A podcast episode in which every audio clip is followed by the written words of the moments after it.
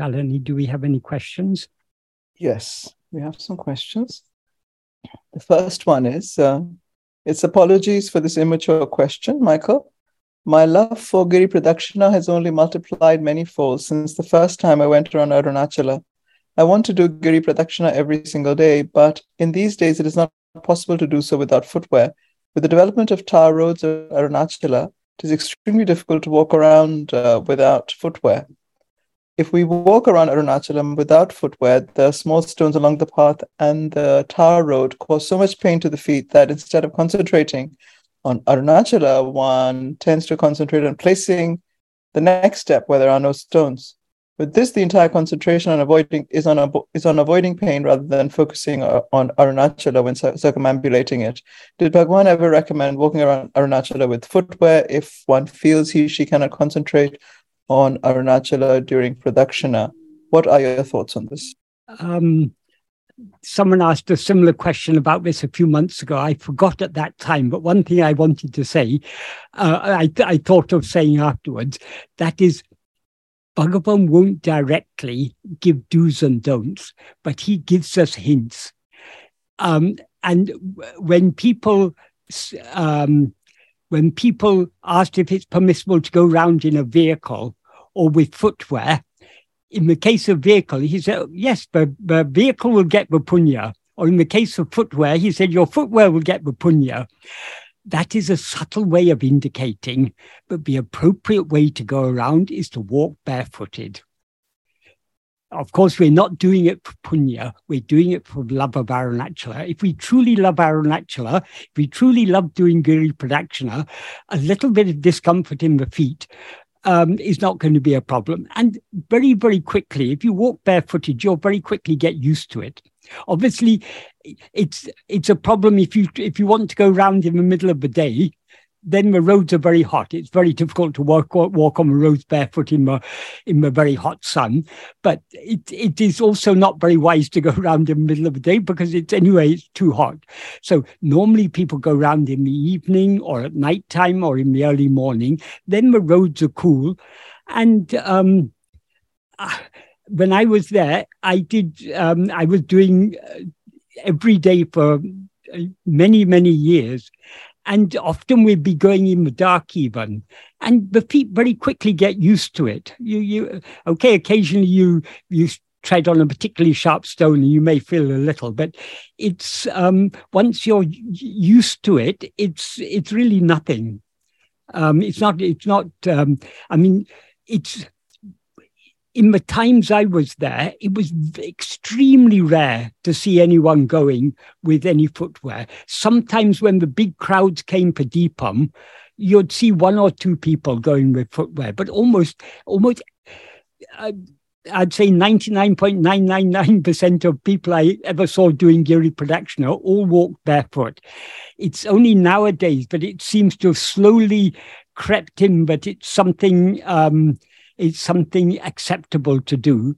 Um, I mean, of course, Bhagavan won't give do's and don'ts, but when he gives us such clues, the implication is but the, the, the proper way of doing it, the respectful way of doing it is barefooted. Just like when we enter a temple, we don't enter with shoes on. It's, it's, it would be disrespectful to enter a temple with shoes on.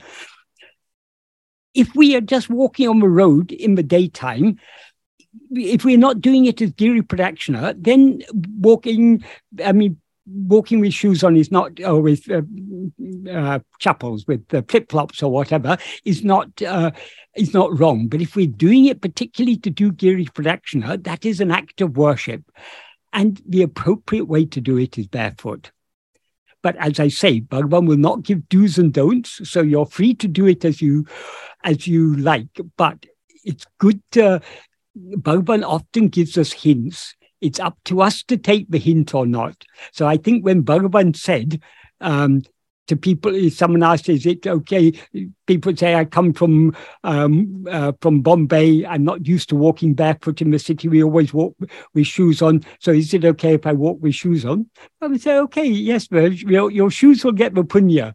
What we should think about it. What does Bhagavan indicate by that? But if we want to do it the proper way, we should do it with um, uh, we should do it barefoot. And there are also stories in Puran, the Puranas that Bhagavan used to, to sometimes tell these stories. One of the stories is the, the story of uh, Vajrangada Pandya. He was a, a king, and um, one day he was he was hunting, and he was hunting in the vicinity of Arunachala, and he saw a civet. A civet is a, a, a type of wild cat, but wild cat, but has a, a particularly um, fragrant uh, odor. So he wanted to catch this civet alive. So he was chasing the civet on his horse. And it so happened the, the civet ran the whole way around Arunachala, and the horse also following also ran. And as soon as they completed one round, the, horse and the civet fell down dead.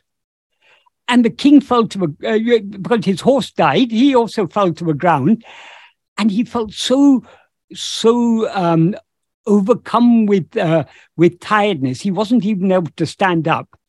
And while he was lying there on the ground, he saw rising out of the two bodies, the body of the horse and the civet, two divine beings, two Gandharvas or um, some such uh, divine beings.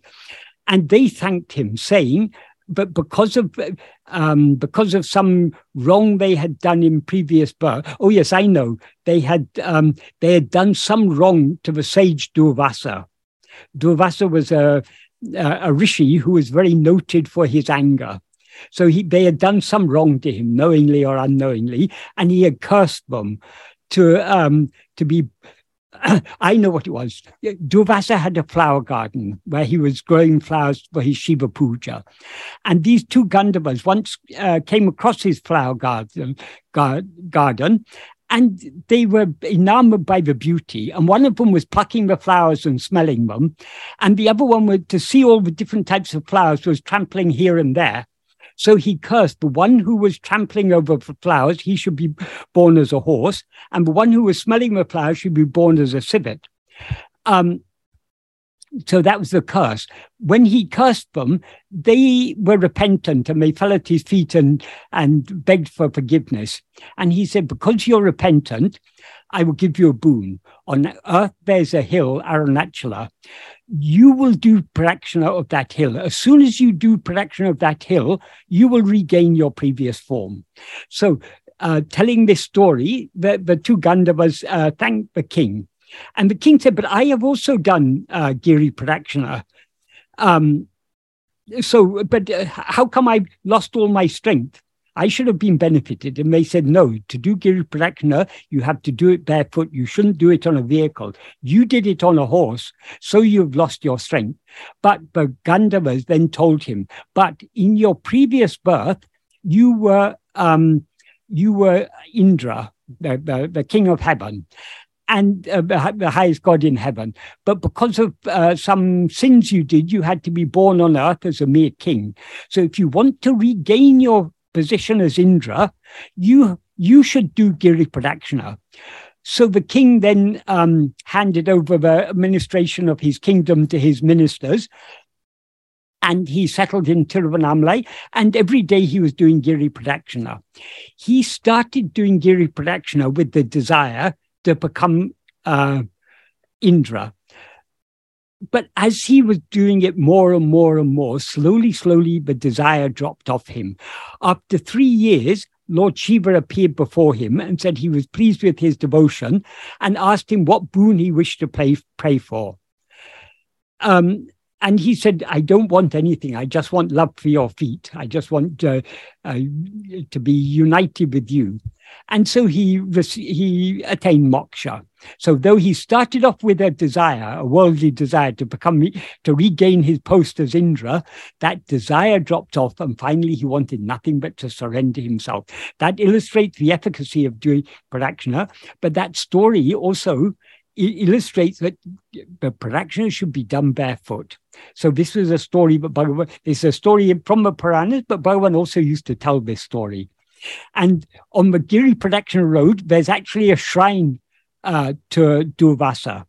And once when Bhagavan was doing Giri Pradakshina, um, some devotees, whenever they came to any important points like the Ashtalingas or any important point, they were prostrating to the hill and they were doing everything in a devotional way. And when they came to the um, to Durvasa shrine, they went round the shrine. Some of the other devotees were just taking this as it's a nice walk, so they weren't really paying much attention to, to the shrines and to doing things in a devotional way. So they just walked past Durvasa. Then Bhagavan stepped off the road. He walked round Durvasa and he said, We can igno- afford to ignore all the other shrines, but we should be very careful not to ignore Durvasa. Of course, Bhagavan said that jokingly, but it was also a teaching. But we're doing Giri Pradakshina, this is an act of devotion. We should do it in a devotional way. So I, I hope that adequately answers your question. The choice is yours, whether you do it with bare fruit or whatever, however you do it, you can do it in any way you want. But Bhagavan has indicated very clearly what is the proper way of doing it. So it's up to us to make the decision for ourselves.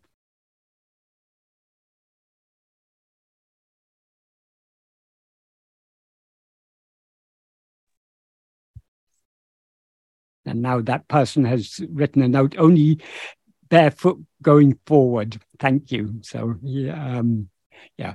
We, we, we have to, Bhagavan is a very subtle teacher. He Bhagavan won't give do's and don'ts, but he'll he gives us very good clues. And we we need to we need to be alert to those clues and to follow them.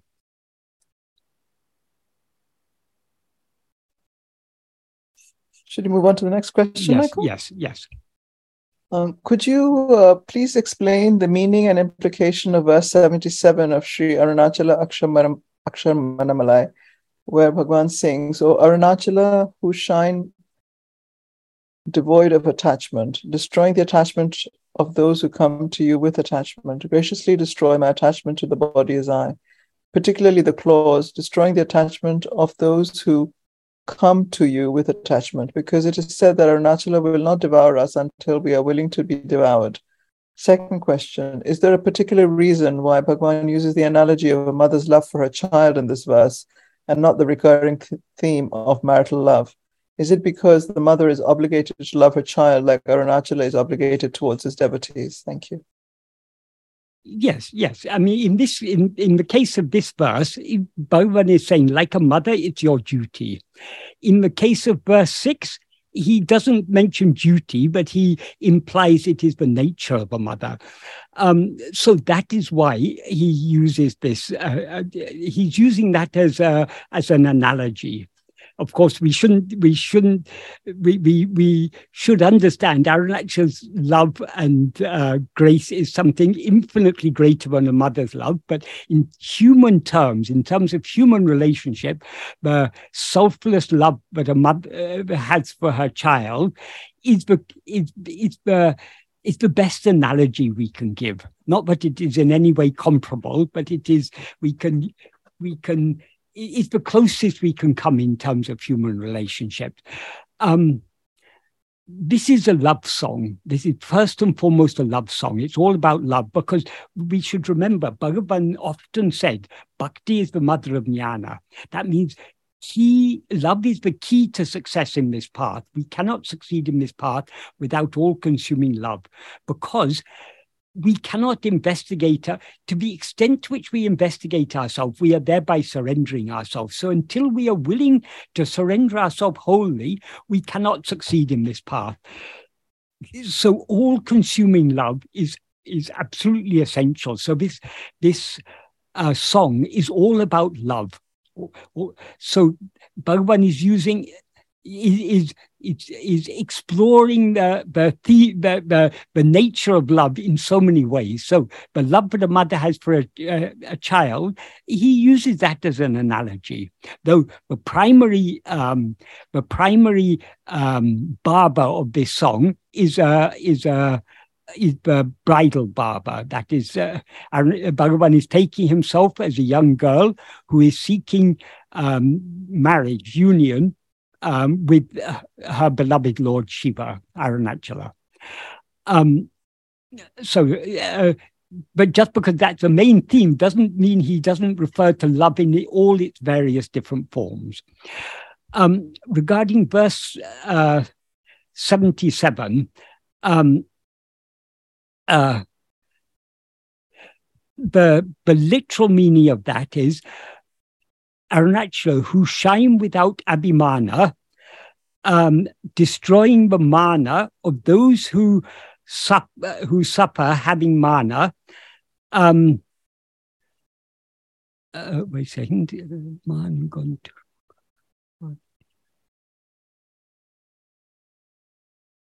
Yeah, it, so the, the, this verse doesn't actually is not an explicit prayer, it's an implicit prayer. He, this verse is just describing Arunachala. Arunachala is that which shines without abhimanam, destroying the manam of those who come with having mana, um, those who approach him having mana.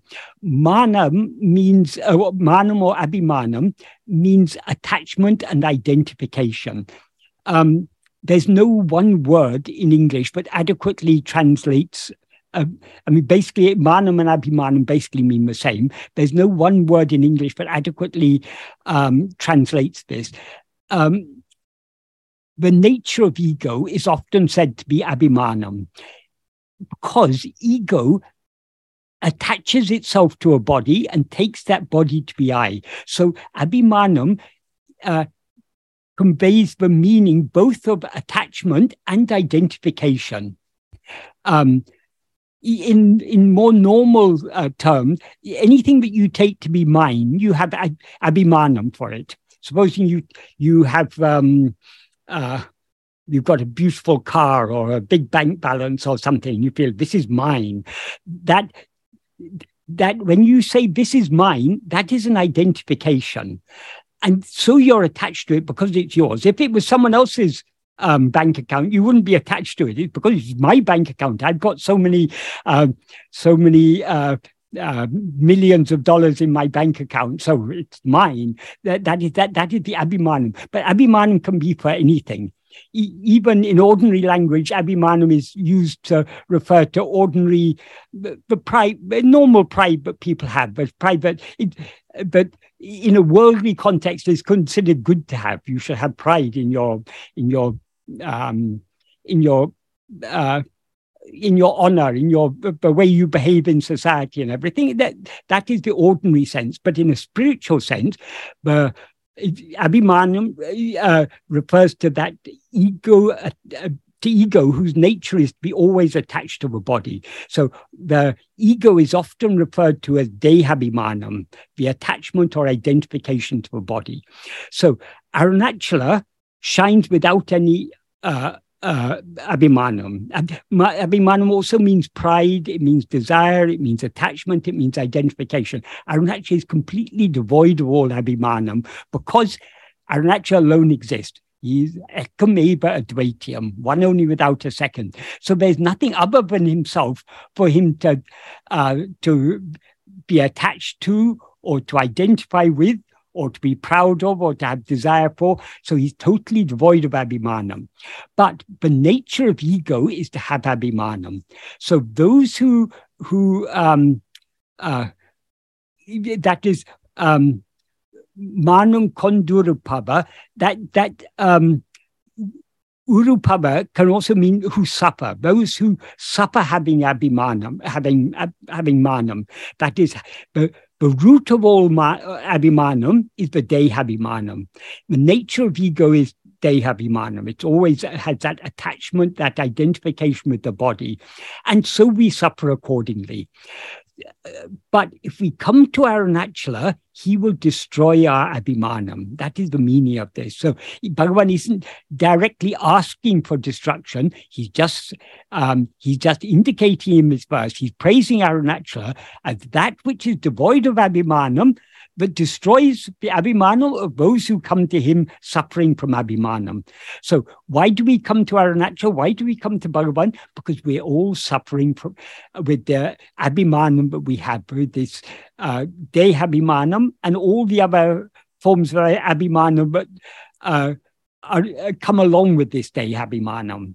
The root, the root abhimanam is, is ego, the, the, the. So we are suffering because only because of this abhimanam. If we come to Arunachala, he will um, uh, he will uh, he will he will destroy our abhimanam. So um, yeah, I I hope that this adequately um, well, at least gives a, a rough idea of what Bhagavan is saying here. I'm sure when when I come to this verse, I'll probably have thought about it more deeply and will have more to say about it. But this is a very, very significant verse. It's a, well, every verse in Aksharamala is significant in its own way, but this is a very important verse. This is revealing to us the nature of Arunachala and the benefit that we stand to gain by taking refuge in the feet of Arunachala because he shines ever without attachment.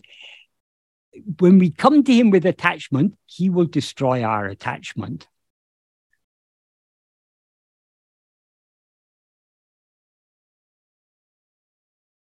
And of course, when Bhagavan talks about Arunachala, it, it can be interpreted in two levels.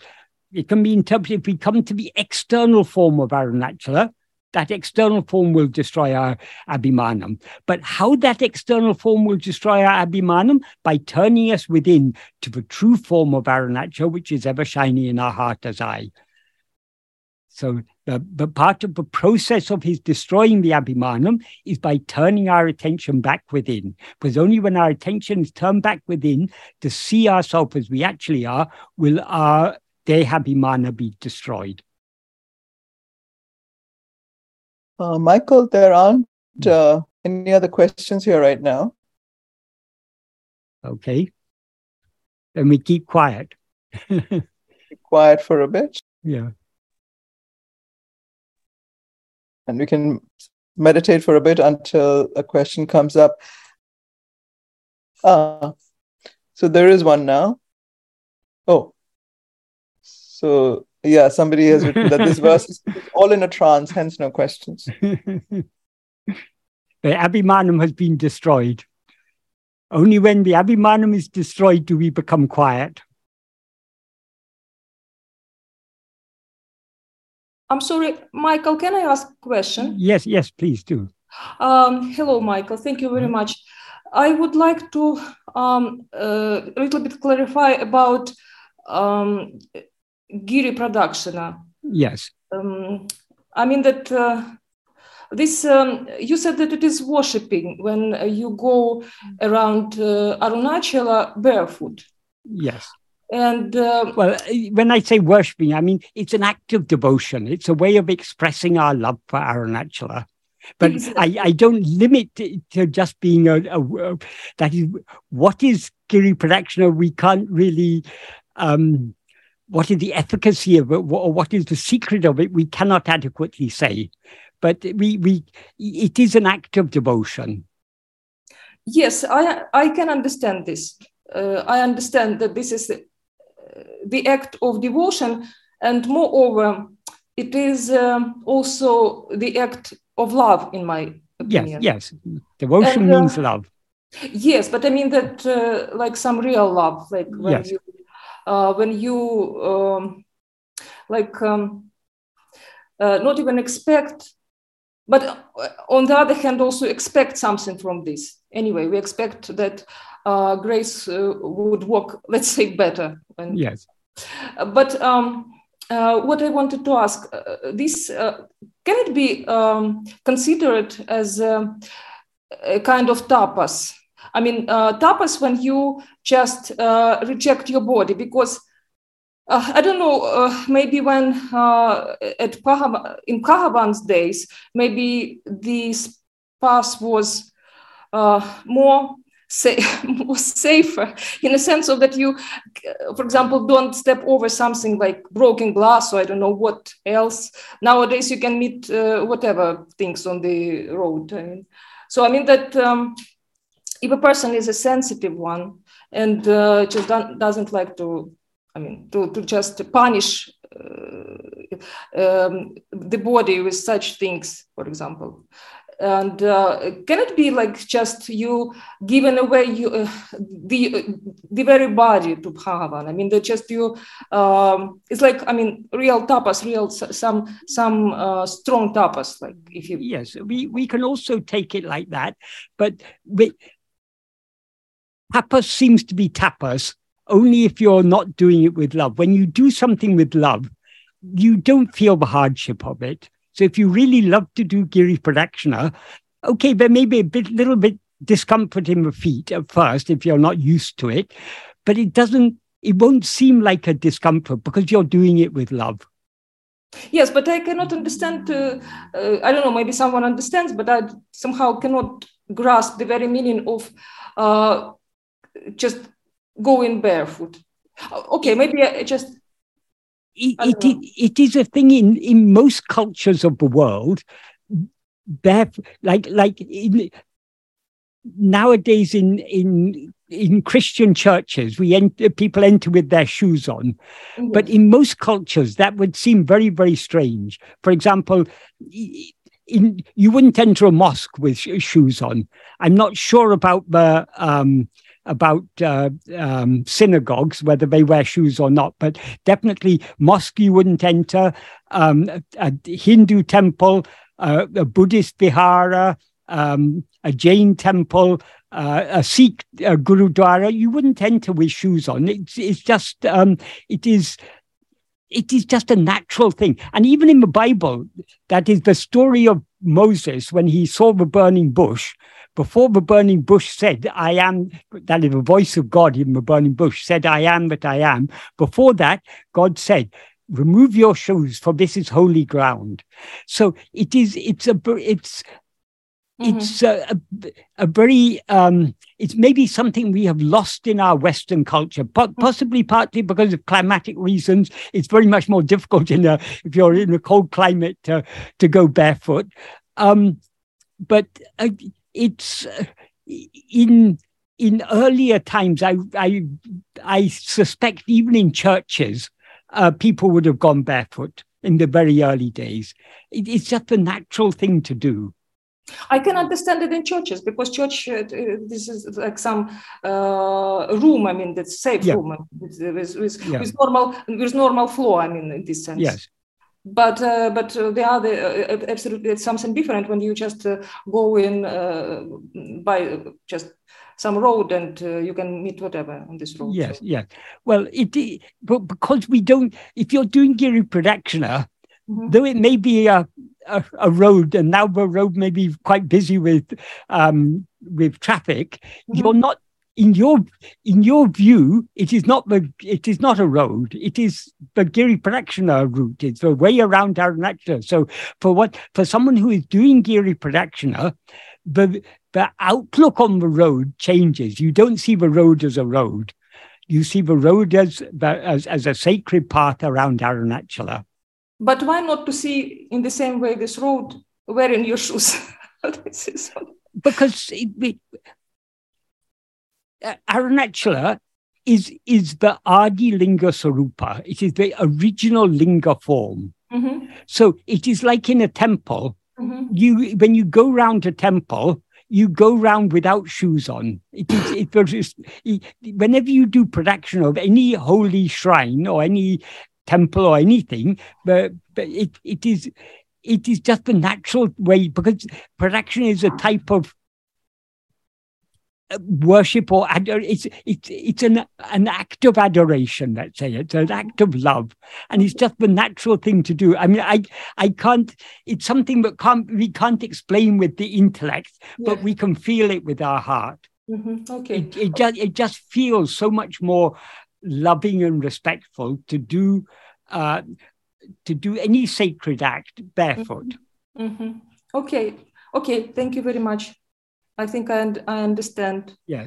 I, th- I, mean, I think I understand the meaning. Uh, I, I initially I, I understood the meaning. I mean, I mean, but somehow when I imagined, so because sometimes you can meet whatever on the road, yeah. so that is, that is why I just yeah. Our, so. our, our intellect can convince us of anything we want to be convinced of, but if we follow our heart, if we follow, if we if we are attuned to Bhagavan, mm-hmm. to, to the to the love that Bhagavan had for Arunachal, if we if we are attuned to that even to the slightest extent, then we will understand why walking barefoot is, is the natural and appropriate thing to do. Okay. And as far as the condition of the road is concerned, nowadays, I believe they even have um, uh, flat pavements around the road. So it oh. sounds like it's very much easier now than it was in the past. In, when in the years I was in Tiruvannamalai, by that time, a lot of uh, roads have been tarred. That is from the, the Chengam Road, Mm-hmm. Uh, that is from, from Tiruvannamalai to Chengam. That portion had been tarred. So the only untarred portion was when you we leave the Chengam Road, going round to Adiyannamalai and come back onto the uh, road on the north side of the hill. That stretch was all uh, um, was all unpaved. There was no, it wasn't a tar road, it was a mud road. Mm-hmm. Um, that is, they put stones and they cover it with mud and it becomes hard and baked. And it's um, it's okay to walk on. It's a bit rough sometimes, but um, and by the side of the road, even where there's the tar road, whenever any vehicle comes, you have to step aside onto the side, and often that'll be stony and so on. So, but if you're if you're used to it, it's really um, I mean, I didn't, I, I, hardly noticed it at all because I've been doing it for so many years. For people who aren't used to walking barefoot, it is a little difficult, but it's not, um, it's, the, the thing is, if, if you're, if, if you're very conscious of walking barefoot, there's a type of tension in your foot and then even the smallest pebble will feel uncomfortable yes, but if you if you take your mind off the fact that you're walking barefoot mm-hmm and, and just walk normally, it's it's actually not difficult walking barefoot at all. Mm-hmm. Okay, I understand what you mean. Yes. Yeah. Okay. Thank you very much, Mike. Right. Right. Thank you very much.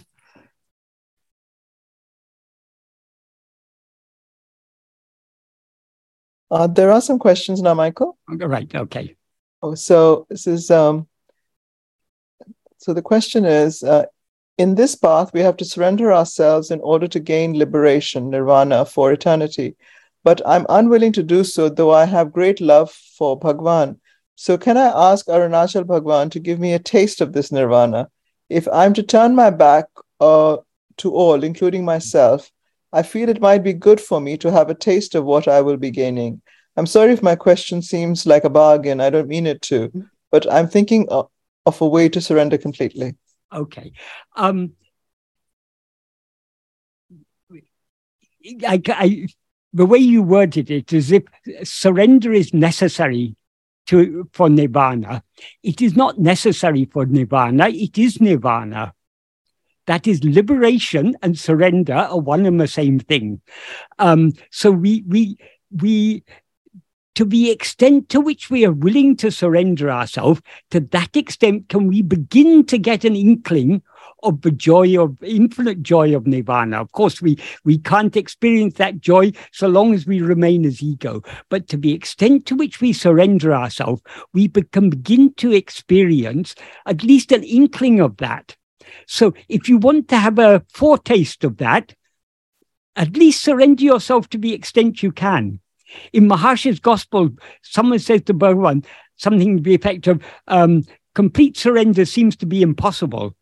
And Bhagavan said, complete surrender may not be possible now, but at least partial surrender is possible. And partial surrender will lead to uh, complete surrender. In other words, we should surrender as much as we can. The more we surrender, the, the more we will be drawn, uh, the more we will uh, gain an inkling, or gain an, uh, uh, uh, not exactly a glimpse. That's not quite. It's difficult to put it into words, but we will begin to taste.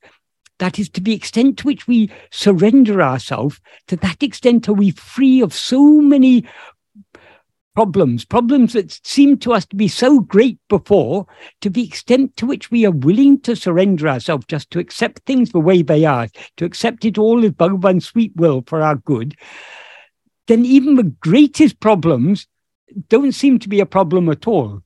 So we the, the proof is in the pudding.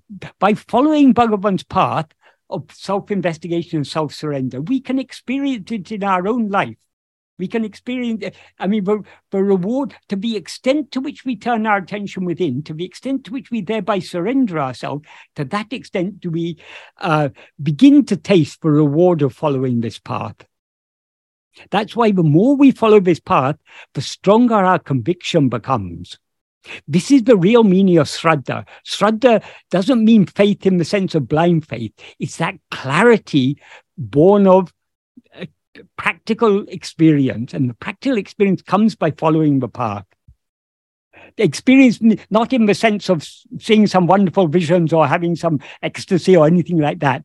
It, it is what we experience by subsiding cannot be expressed in words.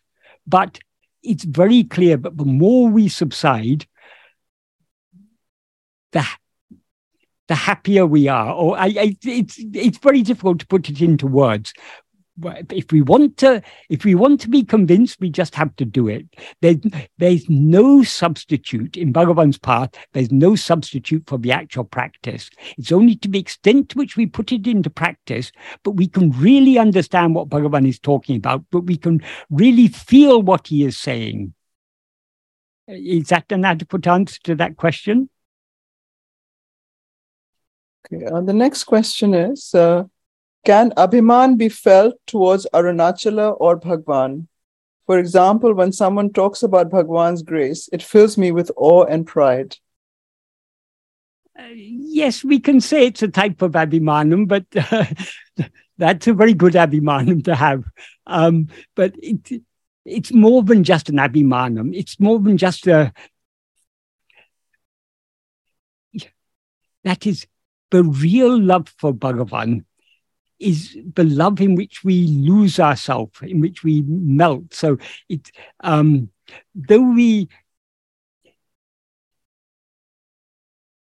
yeah, I, I understand what you mean, but it, it, I mean, yes, we do have a type of pride in, uh, in, in, in Bhagavan. I suppose I, I can, I can see that, but I, I wouldn't really consider it as, um, abhimanam in the same in the, the same sense of uh, of dehabhimanam. That is, we are we are drawn to Bhagavan by love. That's all we can say. It's love is something so much greater than abhimanam. We we we lose all atta- we lose all identification, all attachments by um, by being attached to him. We lose all attachments. Um, so it is not an attachment like any other attachment, and it's not a an identification. It's a it's letting go of all identification. That is the true surrender.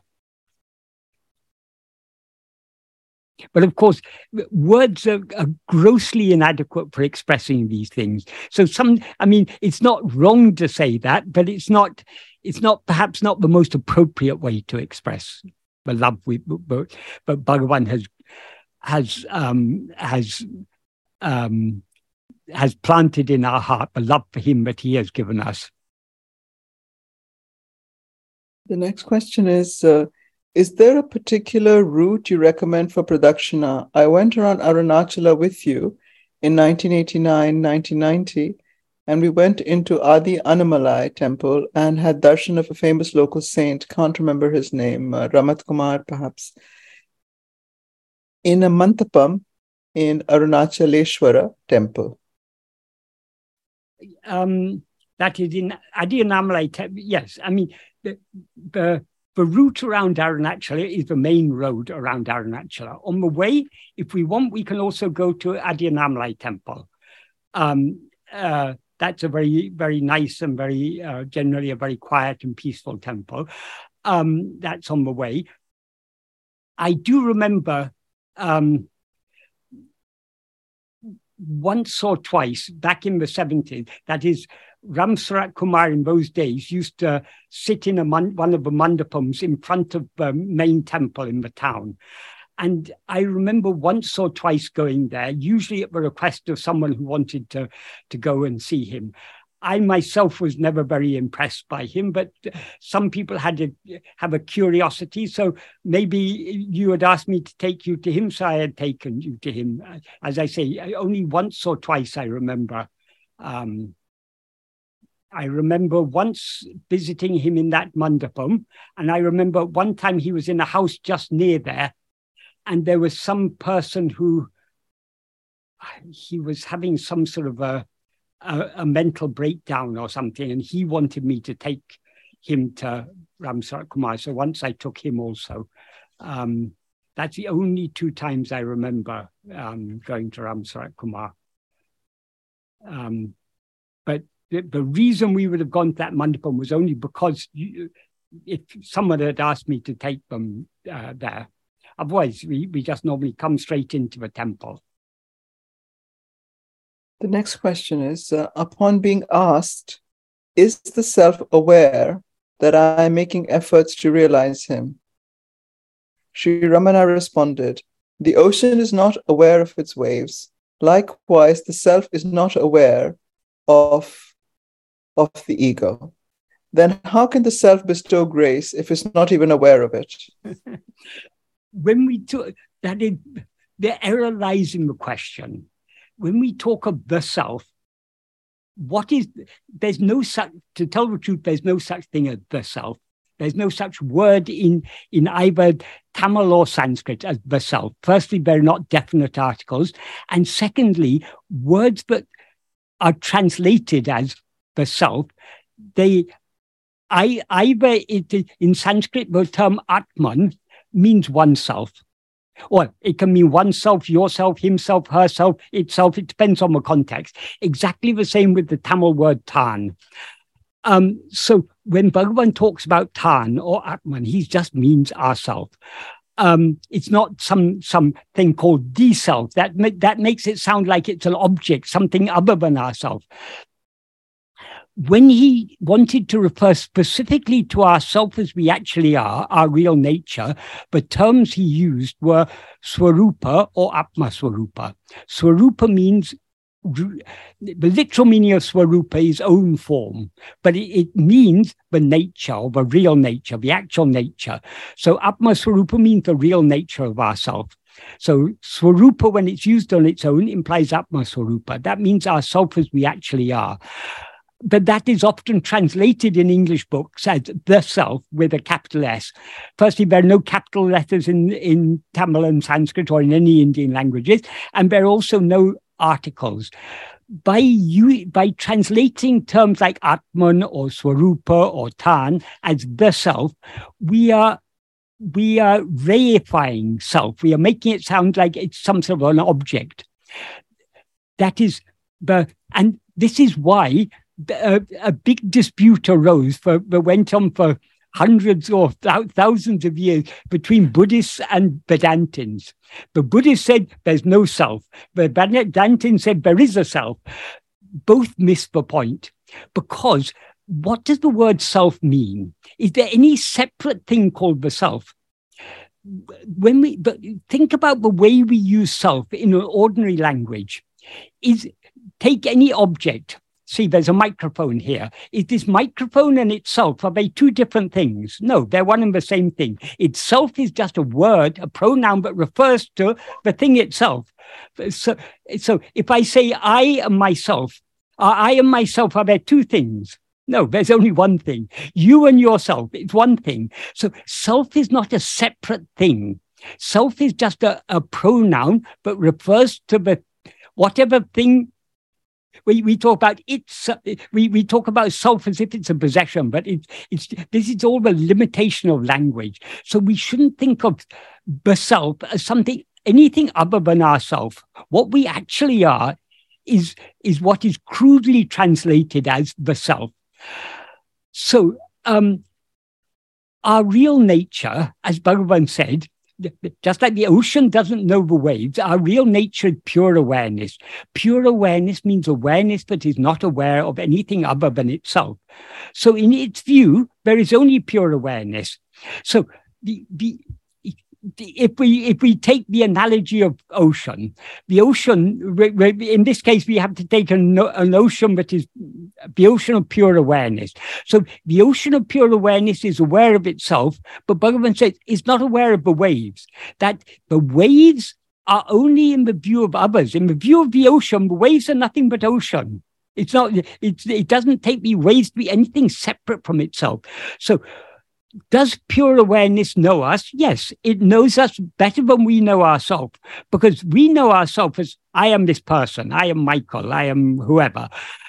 Uh, that is a, a, a, a distorted awareness of ourselves, a mistaken awareness of ourselves, a wrong awareness of ourselves, because we're aware of ourselves as something other than what we actually are.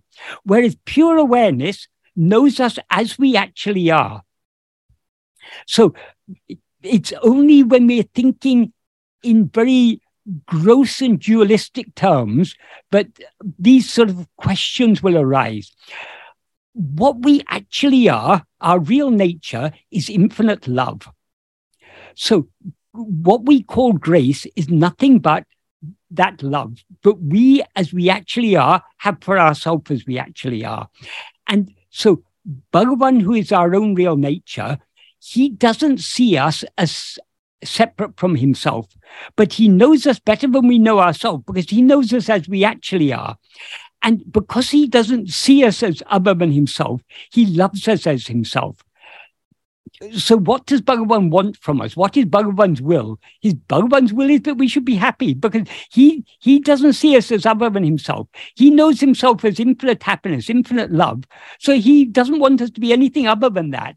So um, whatever words we use, we are only very vaguely and inadequately pointing to the what is our real nature. Our real nature is infinite love. Our re- that infinite love, but we as we actually are, have for ourselves as we actually are, is what we as ego experience as grace, the power that is drawing our mind back within so when we try to understand these things with our mind, we will inevitably fail. If you want to see the, the verse we talked about last time, last uh, um, uh, uh, two weeks ago when we uh, I talked about verse 13, in which Bhagavan ends by, well, what Bhagavan says in that verse is Omkaraparo, the import, the essence, the reality of Om, that, that which the word Om refers to, in other words, uh, opoi vivu illoi. You who are devoid of anything that is equal or anything that is superior. That is, you who are without anything uh, um, equal or superior, equal to yourself or superior to yourself. Or you for whom there is, there is not anything that is equal or superior. Uneya ariva. Who can know you, Arunachala? When we know something, we can know something by comparison, by saying, "Oh yes, I, I um, uh, such and such a city is like such and such a city." Often we are knowing things by comparison, but something that for which is not like anything. How can we know it? And um, why is he without any equal or any superior? Because he alone exists. He is one without a second. So, so long as we are knowing multiplicity, we are not knowing Arunachala. When we know oneness, what knows oneness is only the one that actually exists. That is Arunachala. So we can know Arunachala only by being Arunachala. So long as we remain separate from Arunachala, we cannot know Arunachala likewise, in the, the next verse, the verse we're going to be talking about next time, is verse uh, 15, in which Bhagavan uh, sings, um, Kannuku kannai, being the eye to the eye, kanindri kanune, you who see without eyes, kanu deva, who can see you who, being the eye to the eye, see without eyes. That is, we can't see Arunachala so long as we remain separate from Arunachala. We can see Arunachala only by being one with Arunachala. So the prayer in the next verse is Pa Arunachala. Pa means see. It's only when Arunachala sees us in such a way that we see ourselves as he sees us will we truly be seeing him. So long as we see ourselves as something separate from Arunachala, separate from the pure awareness that we actually are, we cannot know it.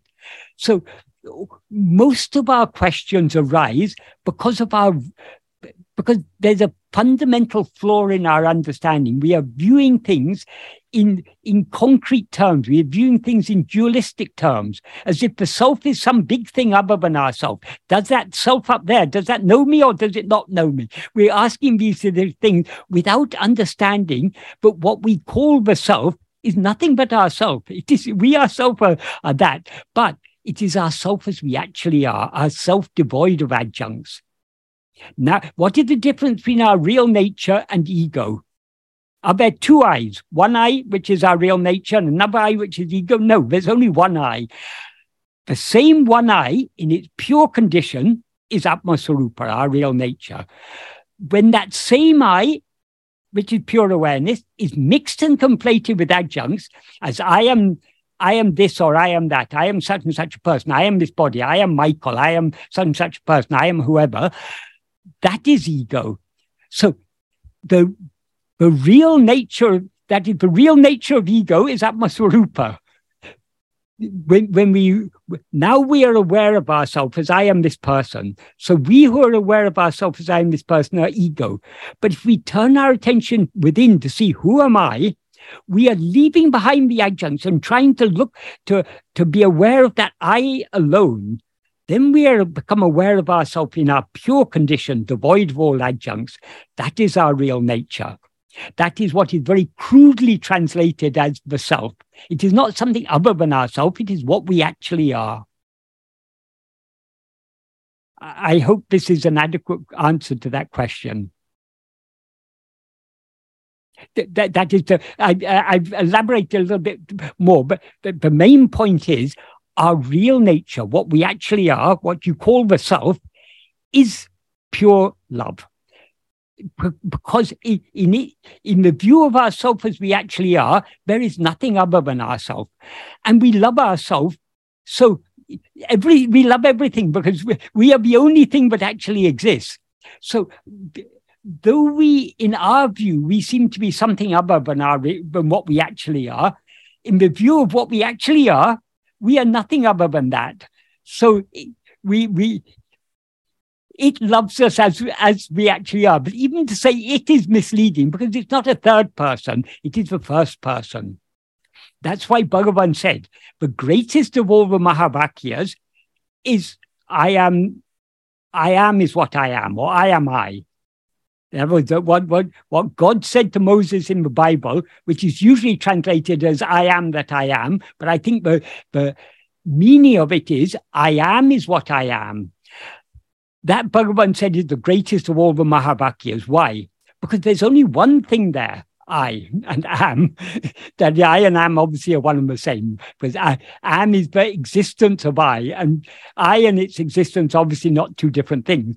So, um, whereas in all the other Mahavakyas, aham brahmasmi, it's as if there are two things. There's a there's aham and brahmas brahman. Of course, there's no brahman other than I, but so long as we don't know ourselves as we actually are, we are not knowing Brahman as it actually is. So Brahman seems to be something other than ourselves. That's why we say I, uh, aham brahmasmi. We're trying to identify ourselves with that thing. But Brahman is just an idea for us until we know ourselves as Brahman. So if I think I am Brahman, I am identi- trying to identify myself with some idea I have about some very big thing or, or great thing or absolute or infinite thing. Um, Tattvamasi. Tattvamasi is a very powerful Mahavakya because it's turning our attention back to ourselves.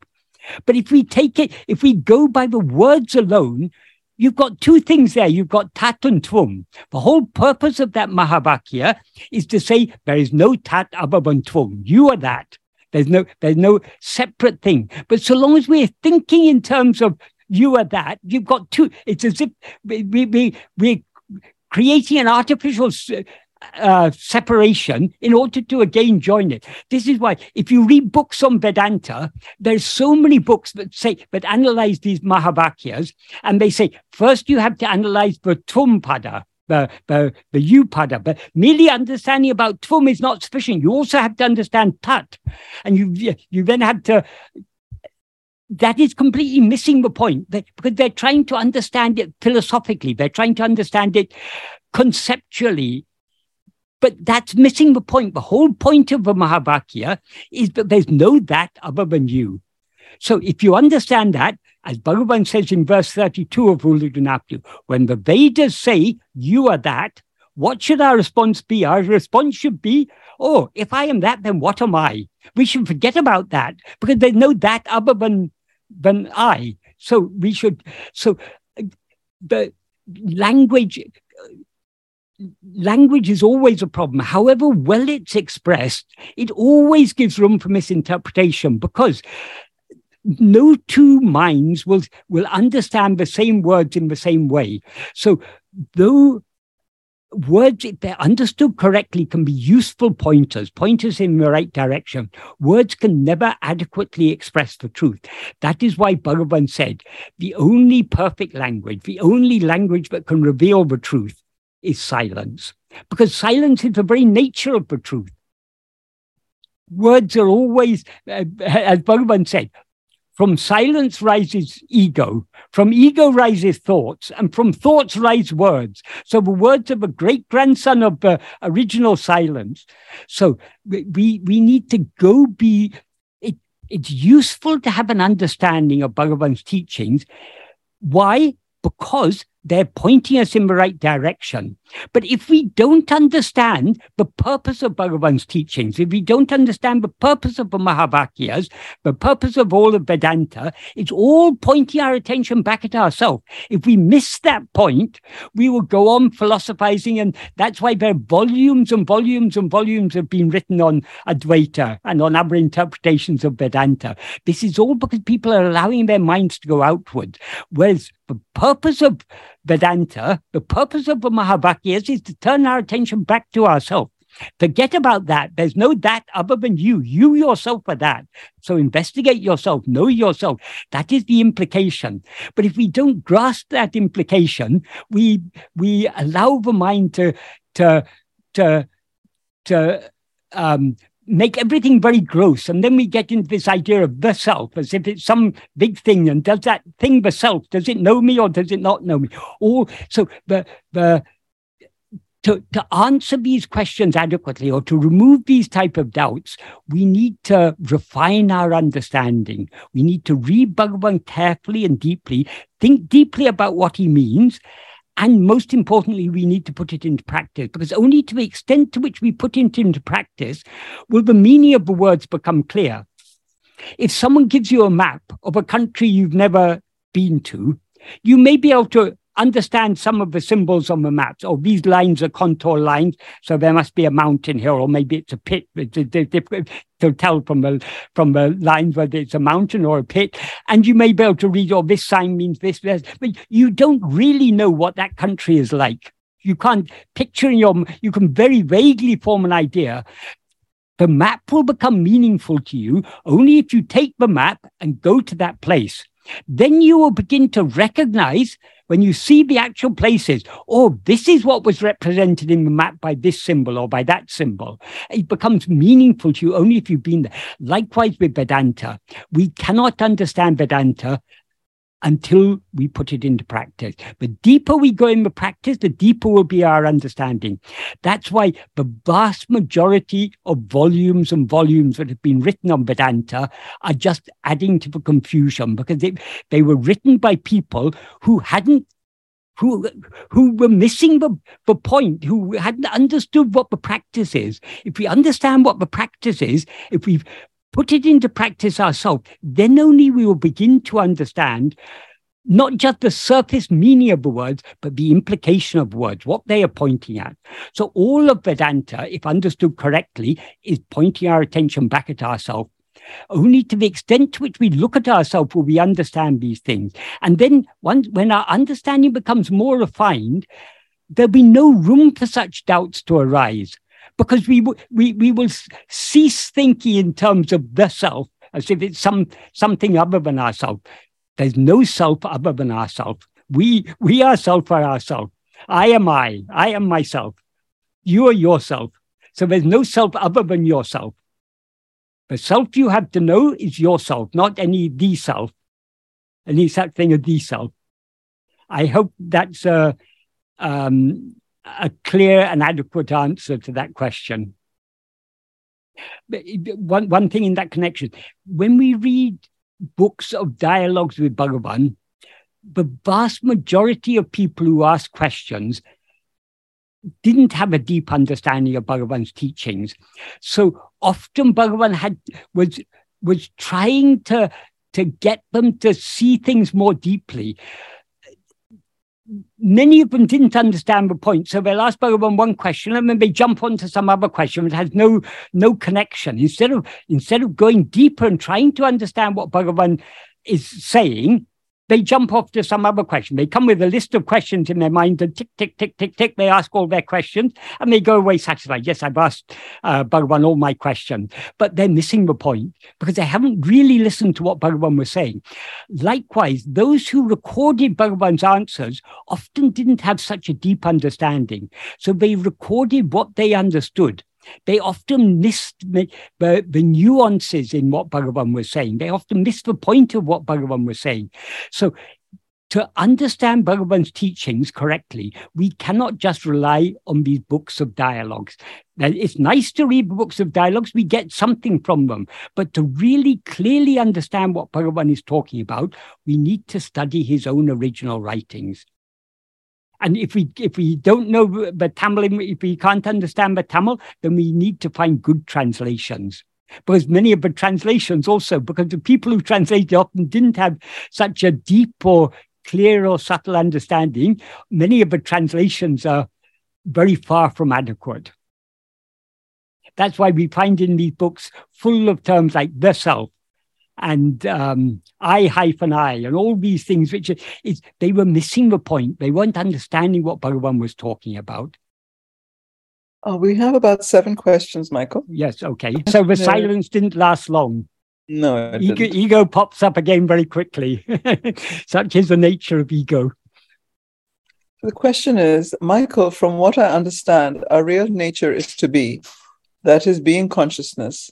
In this state, we are Ananda, fullness, happiness. But our knowing consciousness, which is rising by nature, seeks happiness in external objects driven by Vishaya vasanas. So, are we saying that we stop acknowledging any object presented to our senses, or we do acknowledge but simply realize them as born of our real nature and hence no different from us? They are not born of our real nature, they are born of ego. As Bhagavan says in verse 26 of Abdu, if ego comes into existence, everything comes into existence. If ego doesn't exist, everything doesn't exist. Ego itself is everything. So all these manifold phenomena, in whose view do they seem to exist? Only in the view of ego. So they have no existence independent of ego. So, so long as we are attending to anything other than ourselves, anything that appears or disappears, we who are attending to that are ego. So we are nourishing and sustaining ego by attending to anything other than ourselves. This is what Bhagavan said in the previous verse, verse 25 of Ulladu Narpadu, where he said, he described ego as a formless phantom because it's got no form of its own.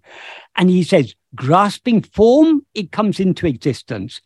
That's grasping the form of a body, that implies uh, taking that body to be I grasping form it stands. That is, we can't stand for a moment as ego without continuing to grasp the form of this body as I.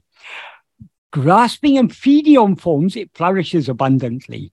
There he says, uh, uh, um, uru, urupatri undu. Urupatri means grasping form, undu means feeding.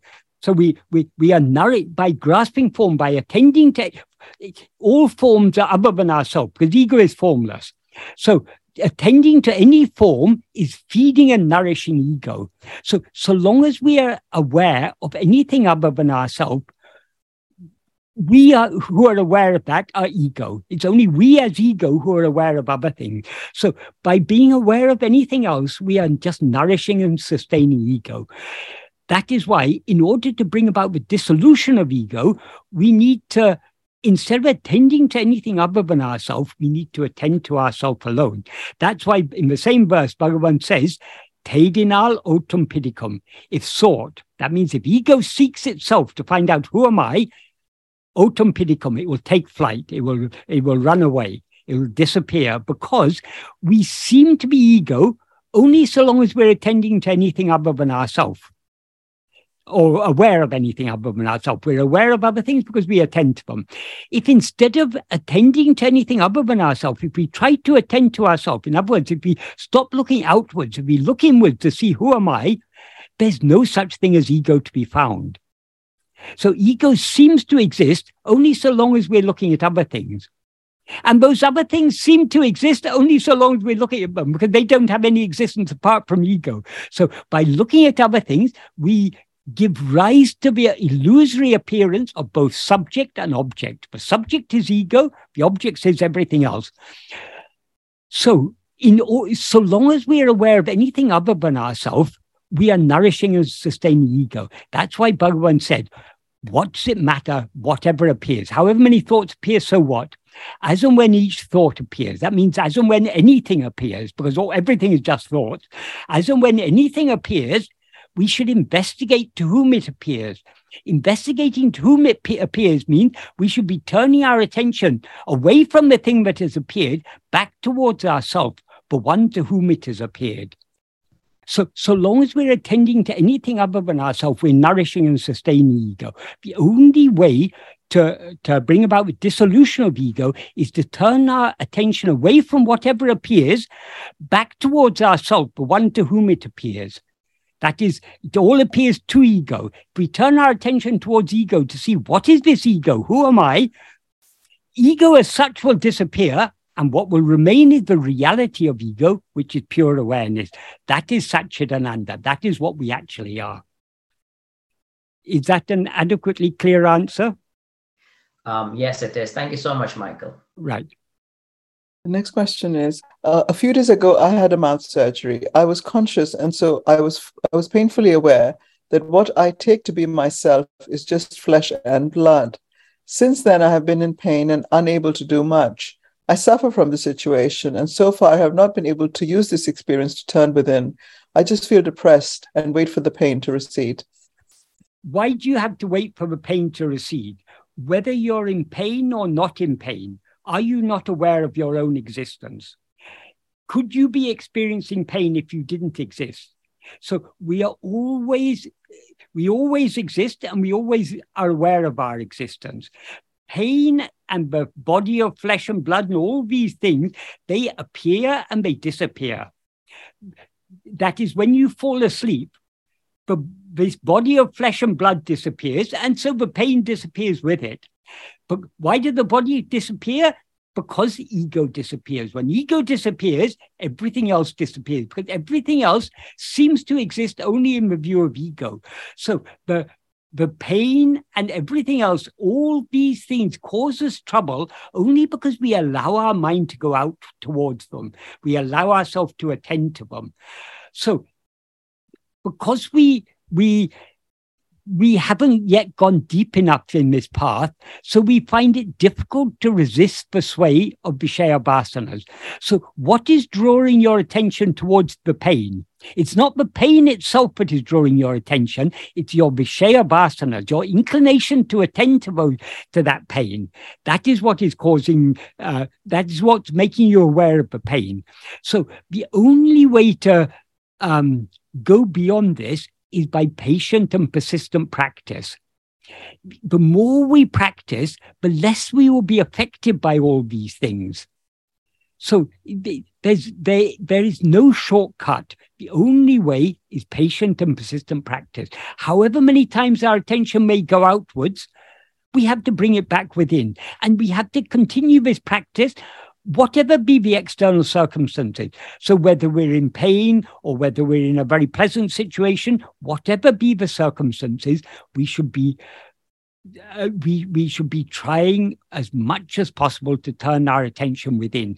Only then will we get the the the strength to avoid being swayed by those Vishaya vasanas that cause us to to to notice the pain. So don't be dejected just because of your failure. We cannot succeed in this path without failing. We will fail time and time and time and time again. But that is why Bhagavan said the only sign of progress is perseverance. Because it doesn't matter how many times we fail, how many times we get carried away by our vasanas. We have to try again and again to bring our attention back because that is the only way to succeed in this path. So the those who succeed in this path are those who persevered. If we want to succeed in this path, we have to persevere. How long will it take? Who knows? It doesn't matter.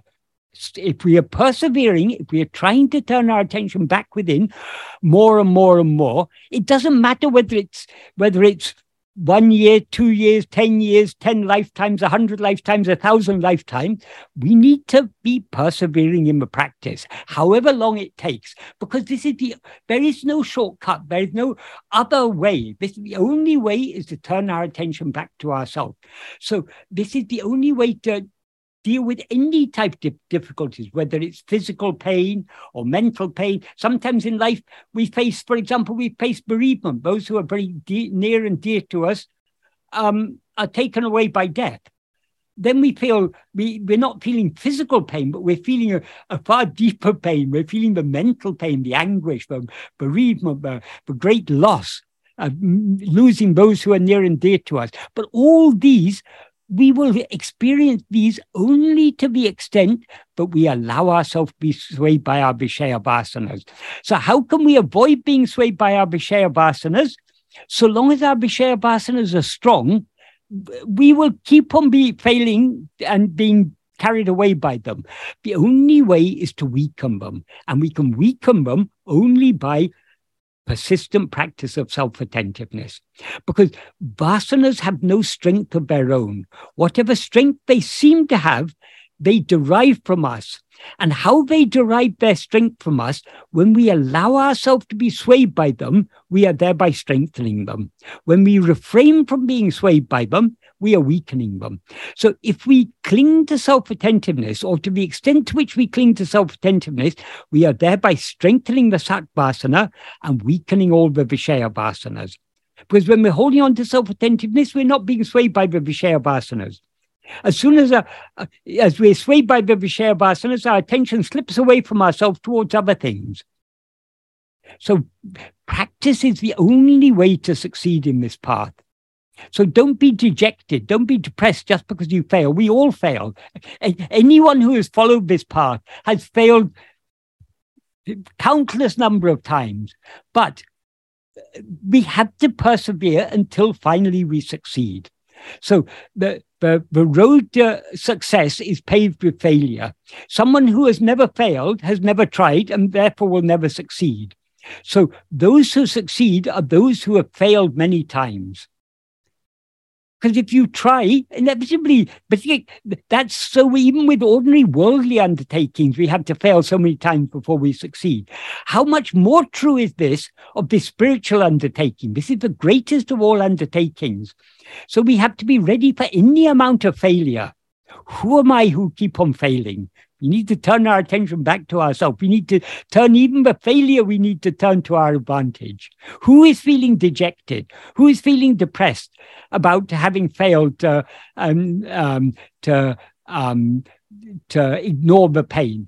Who, the, the, that way, we need to take every opportunity to turn our attention back to ourselves. Doesn't matter how many times it slips away again, we try to turn it back again. Every time we try to turn our attention back to ourselves or try to hold on to that self attentiveness, we are getting closer and closer to our goal. So let us not be dejected. Let us just carry on. The next question is uh, Dear Michael, such a mystery and a comedy is the spiritual goal, the spiritual life of realizing the unreality of the ego. Is it more than um, is it more than just a paradigm shift between the reality or unreality of the ego? What does reality and unreality mean? Reality means what actually exists. Unreality is what doesn't actually exist. Ego doesn't actually exist. But reality of ego, what, what underlies the appearance of ego, is what alone is real, namely the pure awareness I am. Um, so it's not that we'll ego will still be there, but we'll recognize it as unreal. So long as we see ego, it seems to be, or, or so long as we we see anything other than ourselves, ego seems to be real because what is seeing things, other things, is ego. Because we never actually see ego. We only see, infer the existence of ego because we're seeing other things. If we turn back within to see what is this ego, we don't find any such thing. And, and when ego dis- when ego is found to be non-existent, everything else will be non- found to be non-existent. So, it, in a sense, we can say yeah, yes, it's a paradigm shift but it's a very, very major paradigm shift. It's the, the difference between seeing multiplicity and seeing ourselves as one thing among all those multiple things and seeing ourselves as we actually are, which is the one indivisible, infinite, pure awareness, pure love, pure happiness, pure being, but we actually are. So this is this is why this is a this is a very major undertaking. This isn't an ordinary thing we're trying to do. This isn't just some small um, small slight change of outlook.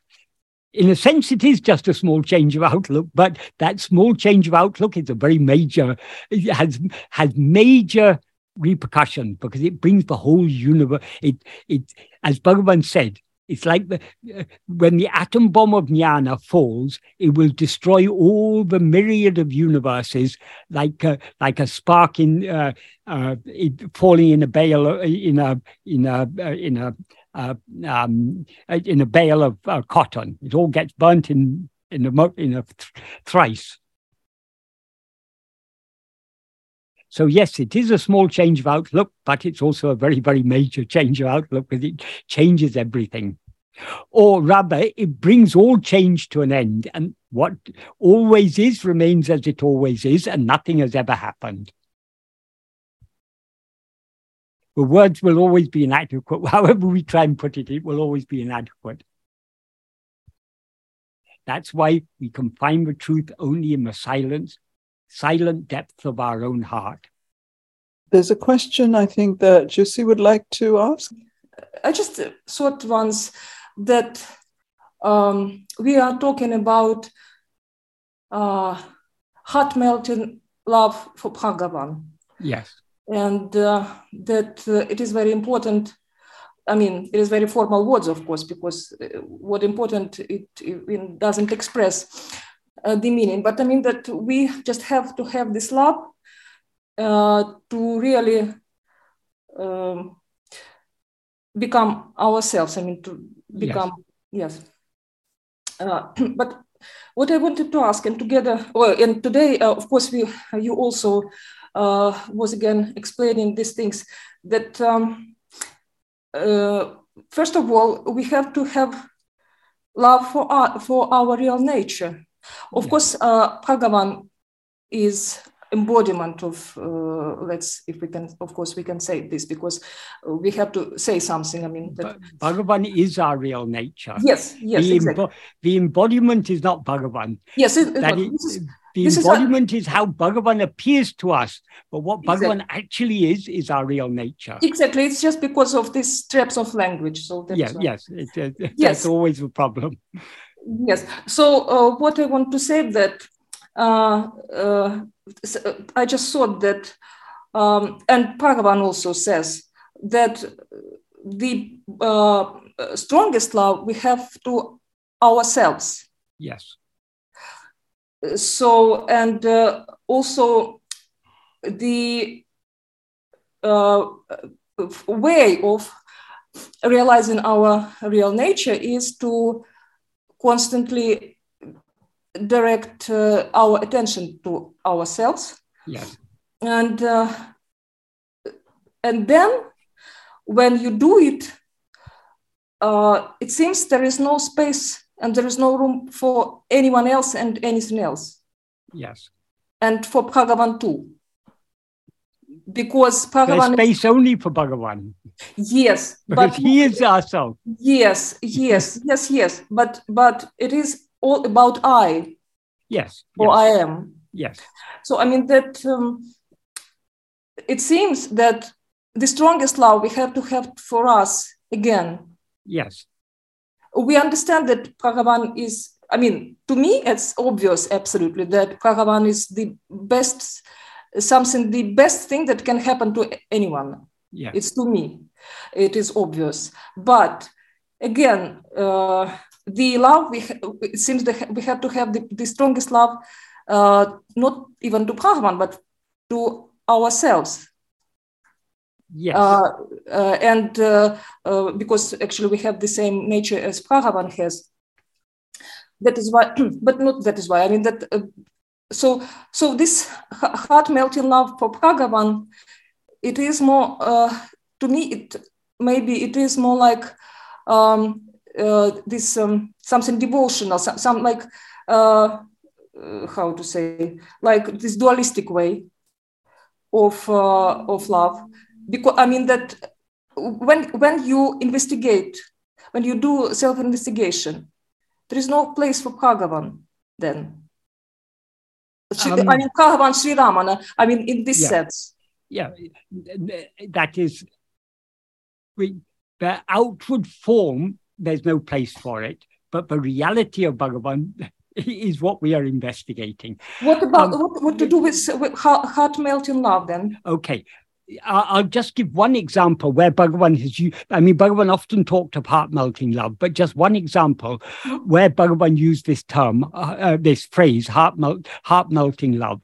Mm-hmm. Um, in the verse when, when Bhagavan was asked his, his real identity, whether he's an incarnation of Subramania or Shiva or this, this God or that God, he wrote a verse. In, in the first two lines of that verse, Ariyati Tarajivara Dahabari Juguhail Arivairami Paramatman Arunachala Ramanan. What that means is Arunachala Ramana is the Paramatma, but exists, blissfully exists as awareness in the cave of the heart lotus of all different jivas, beginning with Hari. Hari means Lord Vishnu. So mm. from the highest god to the lowest uh, ant or insect, that in the heart of all jivas, that which is shining as awareness, as the fundamental awareness I am, that is Arunachala Ramana. So that's what he says in the first two lines. But it is not the nature of Bhagavan to tell us something and to say, I told you that, now you have to believe it. What Bhagavan does, he shows us how we can find make an ex, how we can find this out from our own experience so the second two lines is the key to how to how to know this for ourselves he begins the third line with the words parival ul, ul, parival which means by love ul, ulam means heart uh, uruha melting heart melting by love or heart melting with love um, Paranandidu Guhayandu, reaching the cave where the, sub, the sublime supreme dwells. Uh, that means with heart melting with love, go, that implies going within. The cave where that dwells is is is it the cave of our own heart. So it's only within. So entering that cave or reaching that cave, uh, uh heart melting with love, reaching that cave, uh, Arivambiri Tirava, the eye of awareness opening, uh, you will know the reality, you will know your real nature. Uh, Aduveliam, it will reveal itself. So there, Bhagavan is clearly not talking about anything dualistic because he's already said Arunachala Ramana is that which is existing in, is shining in the heart, uh, shining blissfully in the heart as awareness. And then he says, heart melting with love entering that cave, entering the cave of the heart where he dwells, the eye of awareness will be open. So Bhagavan is there. When the heart melts with love, the attention will turn within. That is the implication. With love. If, if mm-hmm. we recognize but the true form of, though Bhagavan appears outwardly in human form, because we're looking outwards, his true form is that which is shining in our heart as I am. If we understand that and are truly convinced of that, and we truly love Him, our mind will automatically turn within with heart melting love in order to know who am I. And without heart melting love, um, no one can succeed in this path. Uh, they, they, mm-hmm once someone asked uh, Sadhu Om, we we never see you with closed eyes or meditating or anything. So how have you followed this path? And Sadhu Om then wrote a verse in which he introduced a verse of Murugan.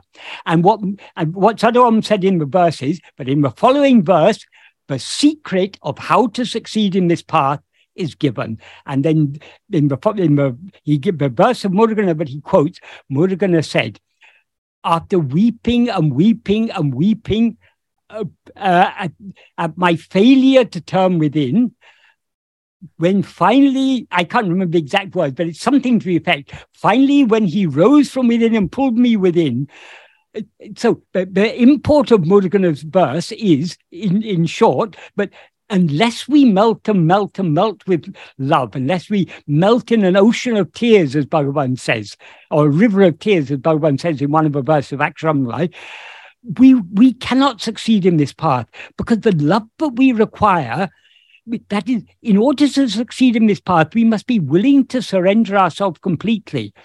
And we won't surrender ourselves completely until our love is so overwhelming, but it consumes everything else.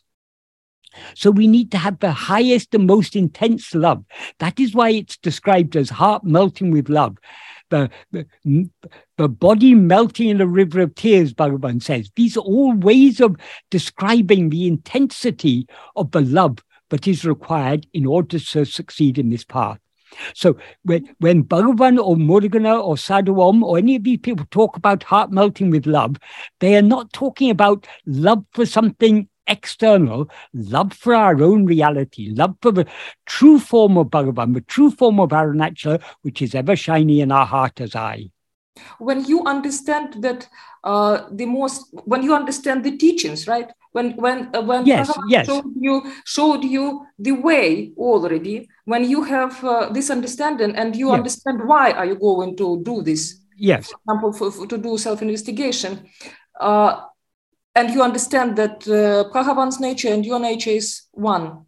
Yes. Then you just follow the teachings, yes. follow the, uh, this um, path that Bhagavan showed. Yes. And uh, this this uh, when and and it, I, I, think it is like something natural that uh, uh, let's say automatically happens uh, with understanding with yes. appreciation right you you just appreciate the, the yes. you understand what is what is going on what is meaning of yes. all this and uh, in this uh, moment uh, love increases and um, and the more you because actually the the, the thing is that um, uh, I think when you when you when you do self uh, inquiry, you you just you just uh, you just absolutely like uh, is going is going to be absorbed. I mean that it is just like yes. Uh, um, I don't know. Uh, okay, maybe. Uh,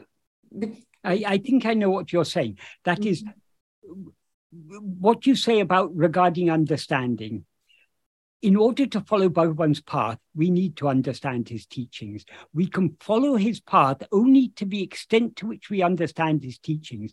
The more we understand, more clearly and deeply we understand his teaching, the deeper we'll be able to go within.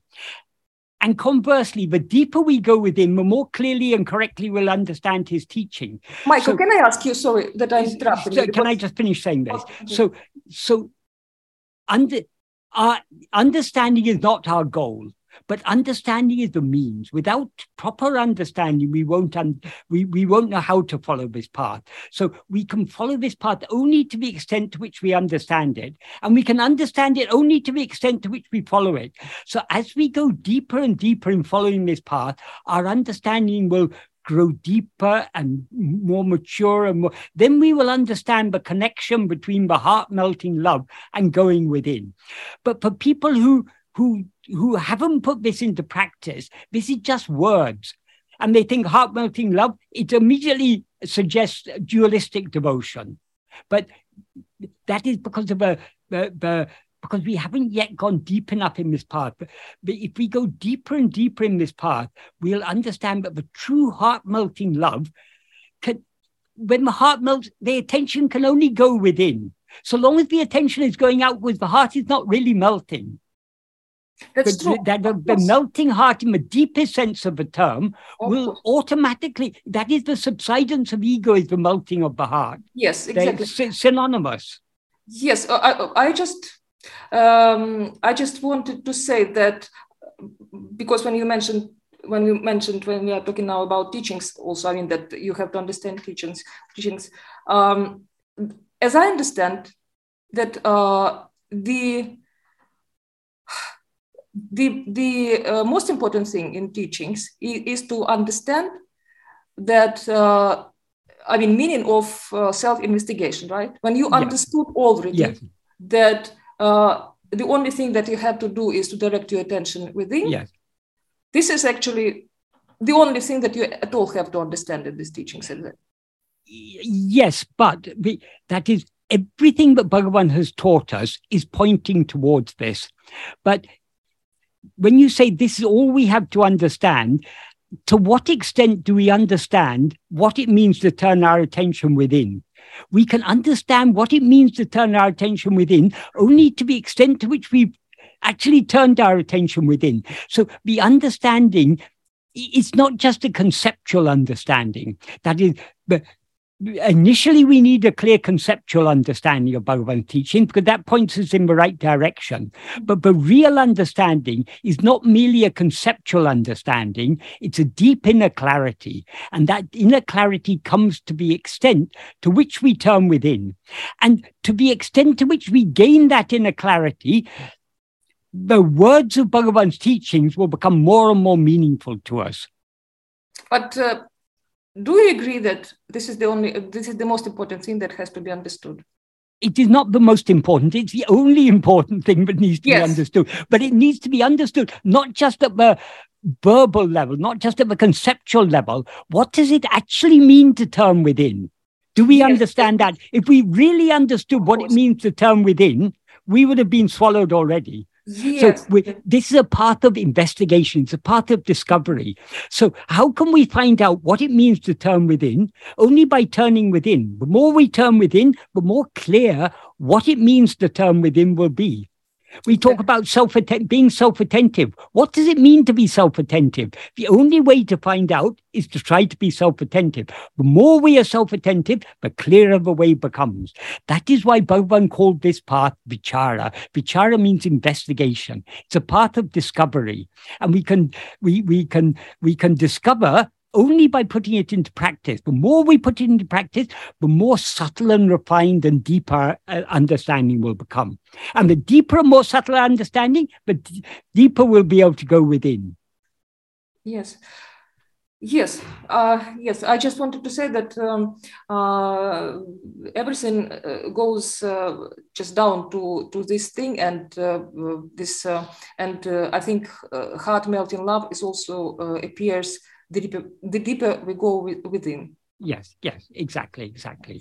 We, our heart will melt only to the extent to which we turn within and uh, enter the heart. yes, in this in this sense. because yes. there's a great fire of jnana uh, raging in our heart. So long as we're looking outwards, we're not feeling that. The deeper we go within, the closer we'll come. It's like taking a, it's like um, taking a ball of wax close to the sun. It will, the closer it gets to the sun, the more it will melt. So likewise with our, with our, um, with our outward going attention, the more it turns within, the more it will automatically melt with love. Yes. Okay. Thank you very much. So this is Bhagavan's path is the ultimate path of love. Pe- people think think the path of bhakti and the path of jnana are two separate paths. They are not. That is, we can follow the path of bhakti in a dualistic sense. That's also a path of bhakti. I don't deny that. But if we want to go deep in the path of bhakti, it's only that is when we go deep in the path of the deeper um, the deeper uh, practices of bhakti is what is otherwise called jnana. So, in its deeper sense, bhakti and jnana are absolutely one and the same, inseparable. yes, because we are surrendering to our real nature. Exactly, exactly. Yeah. And what is surrender? Will you surrender without great love? I mean, what else would motivate us to surrender ourselves to our own reality other than all consuming love for that? Yes, which uh, the, this love also, it, it is, I mean, it appears um, uh, because of some reasons when you start just understanding. So the melting heart is is itself a surrender? Is itself a subsidence of ego? Mm-hmm. Okay, yes. Thank you very much, Michael. Thank you. Right. Yeah, the next question is uh, What were Ramana's opinions on music and its capacity to purify the mind? What literature and activities did uh, Ramana recommend to supplement our practice? I don't know if Bhagavan ever said anything specifically about um, music. Music per se is, is that, that is, music can be used as a vehicle for devotion. Um, just Bhagavan, um, Bhagavan did sing, and I believe he could sing well, but uh, Bhagavan was primarily a poet. So, for example, in Aksharamala and the other hymns of Arunachala, he's expressing his love through the medium of poetry. Um, and the same can be sung. And um, uh, among Bhagavan's devotees, Muruganar, if he was a great poet, he he Muruganar was not a great musician, but he knew enough about music. He could set the, the appropriate raga and tala for each of his songs. If he, if he was asked, he knew what, what was the proper way of singing it, though he himself uh, couldn't sing. Sadhu Om was actually a very talented, though Sadhu Om wasn't trained in music, he was a very talented, he had a natural talent in music. So Sadhu Om has um, has sung uh, many songs of of not only great poetic uh, uh, quality but great musical quality. Um, so, from the though Bhagavan didn't talk specifically about music, like any art form, like poetry or music, these can be means by which we express our devotion. Quite, quite natural means because um, it, it, that is the, right type of music with the right type of words can have a very melting effect on the mind when you listen to to truly devotional uh, um, songs, particularly if you understand the meaning. It can have a it can have a a, a very powerful effect on the on the heart, on the, the mind and the heart. So it it it it can have a, a it it can be um, be beneficial, but obviously we that, that is these are more outward things. But, but Bhagavan's path is primarily a path of going within. So the, the possibly the, the, music and the songs and everything this is a way for channeling our love but we always have to remember where that love is to be directed it is to be directed within because where is bhagavan where is Arunachala? Only shining within our heart as I?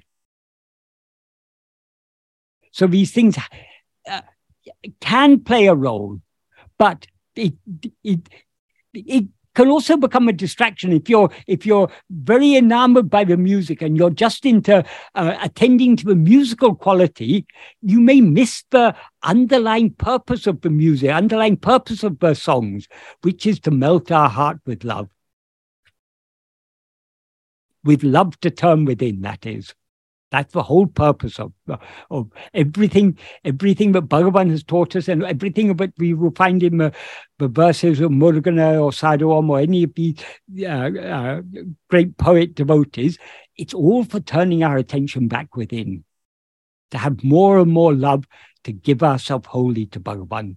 And we can give ourselves wholly to Him only by turning our attention within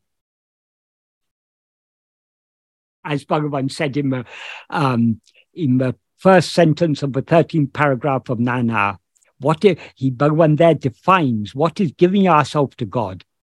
But um, Chintane Tabira, except for Chintane, in other words, except for self-attentiveness, Vera Chintane Kalambadaku Satramidum Kadamo, not giving even the slightest room to the rising of any other thought, Atmanishta Paranai Iripate, being as Atmanishta Paran, that being established as oneself. How are we established as oneself? Ourself by just attending to ourself and not to anything else. And that being as Atmanishta Paran is giving ourselves to God. So the implication there is we can give ourselves to God only by turning within. So that is the what all of Bhagavan's teachings are pointing at, and that is what all the the the, the thousands and thousands of verses sung by Muruganar and Sadhu Om and others, what they're pointing at is only this. The next question is I find it hard to keep self attention when I'm in communication and interaction with my partner. Can you please guide me to keep internal, to keep or to be internal and self focused and yet continue such interactions?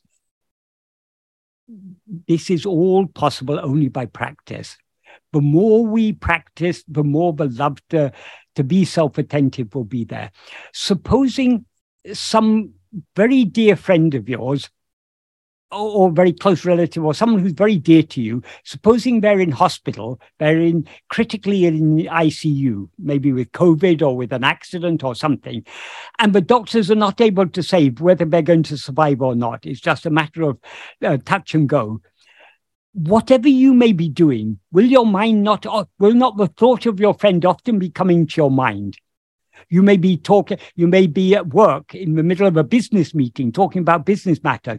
Still, the thought of your friend will be coming. What to your mind? Whatever you may be engaged in, the thought of your friend will be keep on coming to your mind. Why? Because you have so much love and care and concern for your friend. If you have so much love and concern to know what you actually are, you will find your attention will be going towards yourself whatever may be going on externally, if it is not, if, if our attention keeps on coming outwards and keeps on being distracted and we keep on forgetting about self attentiveness, that just shows our love is still at a very immature stage. And for that, I first volunteer. I'm I'm I I am as uh, I'm very well aware of my lack of uh, of real love for this path. But the only way to succeed is to persevere in trying, trying, trying, trying, trying. That's what Bhagavan has told us. We can, all of us can succeed in this path. All we need to do is to persevere. So, however many times we feel we are failing, we we are getting carried away. Um, by by um, other thoughts, other cares, other concerns, and everything we just have to, the only way is to bring our attention back to ourselves again and again and again. There is no other way.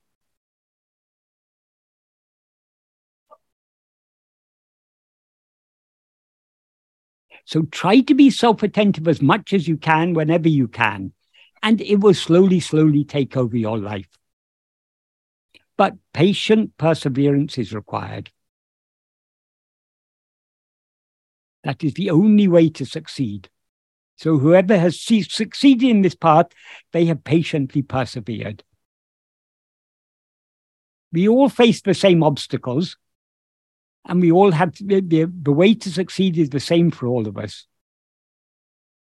The next question is I read something, but I don't know where it's from. It was about Sri Ramana saying that there's not one place on Arunachala Hill that his foot hasn't touched. Thank you for talking about walking barefooted. Uh, it made me feel more, uh, more like walking barefoot even here. Yes, I, I, I, I'm not. Bhagavan did say something to that effect. That is, in the early days when there weren't many people about, Bhagavan wandered all over the hill. And one thing Bhagavan said, wherever he went on the hill, it, every nook and cranny and corner that he went to seemed to him so familiar that he even the places when he visited them for the first time, it was as if it, it, he knew the place so well. Why is that? Because he is Arunachala. So there's nothing about Arunachala that is not familiar to him because he himself is Arunachala. He is Arunachala in human form. So the next question is How is it that Satvasana finally surrendered? The Satvasana surrendered. What needs to be surrendered is ego. But Satvasana is the love to surrender ego. When ego is surrendered, then we go beyond all vasanas. But until ego is surrendered, that we should be cultivating more and more satvasana, more and more love to turn within and to surrender ourselves completely. Yeah, so the question is hmm. please ask if love and devotion are not a dualistic action because there are two elements. If there are two elements, if it's one thing loving another thing, then it's dualistic. But in the, the true love that Bhagavan is talking about, there are no two things. What we are loving, that is Bhagavan or Arunachala, whatever we call, whether you say Arunachala or Ramana or Arunachala Ramana, that name refers to what? That name refers to our own reality. So, what is shining in our heart as I, that is Arunachala. So when we have love for Arunachala or for Bhagavan in his true form as I am, then there's no duality there because they're not two things. We are loving ourselves. That is, many theologians argue that love is always for another, but they overlook the very simple fact that Bhagavan points out in the very first sentence of, of, uh, of Nan Ar, but for everyone, the greatest love is only for oneself. We all naturally love ourselves above all other things. Now, because we mistake ourselves to be a person, because I mistake myself to be a person, I love Michael so much because Michael seems to be myself but that is a that is a misplacement of my self-love. But true love, the, that is the, the love, self-love in its pure form, is love only for our own being, for I am. And there's no duality there at all. Because it's we loving ourselves. We and ourselves are not two different things. So the, the true devotion, the true love, the deeper love is there are no two things there. So long as you've got two things that that love is partial because you're if, if you if you love something other than yourself, if you take God or Bhagavan or Arunachala to be something other than yourself, your love is then divided between your love for yourself and your love for uh, Bhagavan. Because as Bhagavan said, you have great, however great your love for Bhagavan may be, you've got still greater love for yourself. So your love for Bhagavan can become complete and all consuming only when you recognize, but Bhagavan is nothing but yourself. Then, when your love for your Bhagavan is directed within to Bhagavan who is shining in your heart as I, that is the fullness of love.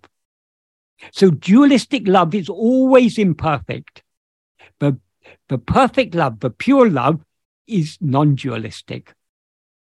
It's love of myself for myself. Uh, the next one is um, um, recently, I realized that I've had vasanas inside me, though I didn't do anything bad. The very existence of vasanas troubled me. Do we need to do anything to eliminate these vasanas? We all have vasanas inside us, whether we're aware of it or not. Vasanas are just our inclinations. So, the, yes, we have to we have to eliminate all inclinations. The inclinations we have are of two kinds. One kind is satvasana, the inclination to turn within and just to be as we actually are. The other kind of vasana is Vishaya vasana. There are innumerable Vishaya vasanas. Vishaya means any object or phenomena. So our inclination to attend to anything other than ourselves is a, a Vishaya vasana. Vasanas are not something, ego is not its vasanas but it's the very nature of ego to have vasanas. And vasanas of the ego the ego's inclinations. So um, the, the, the, the vasanas have no existence independent of the ego, whose inclinations they are.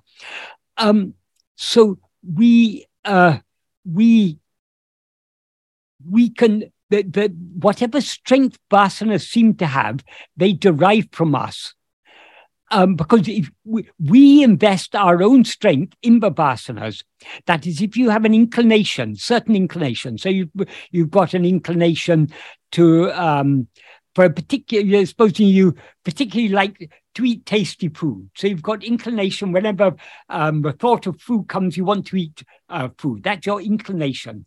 Even when food isn't available, you still like to think of food, this tasty meal, that tasty meal, or that. So your, your mind is often dwelling on, on such things. The more you dwell on such things, and the more you indulge that vasana, the stronger it will become if on the other hand you begin to think, what is this? Am I living just to eat food? What is this food? It's a temporary, gives some little uh, uh, uh, titillation to the tongue. But it's, it's, is this really the purpose of life, just to enjoy good food? So if you begin to discriminate and begin to um, uh, to lose interest in the thought because you don't dwell on those thoughts more, they get weaker and weaker and weaker. So vasanas are strengthened by the to the extent to which we allow ourselves to be swayed by them. They are weakened by the extent to the extent to which we don't allow ourselves to be swayed by them. So when we are practicing self uh, investigation, we are holding on to self attentiveness. That means we are being swayed only by the satvasana. And because we're holding on to self attentiveness, we're not allowing our attention to go out towards other things. So we are not being swayed by the Vishaya vasanas. So by practicing self attentiveness, we are strengthening the Sattvasana and weakening the Vishaya vasanas. And this is the only way to succeed.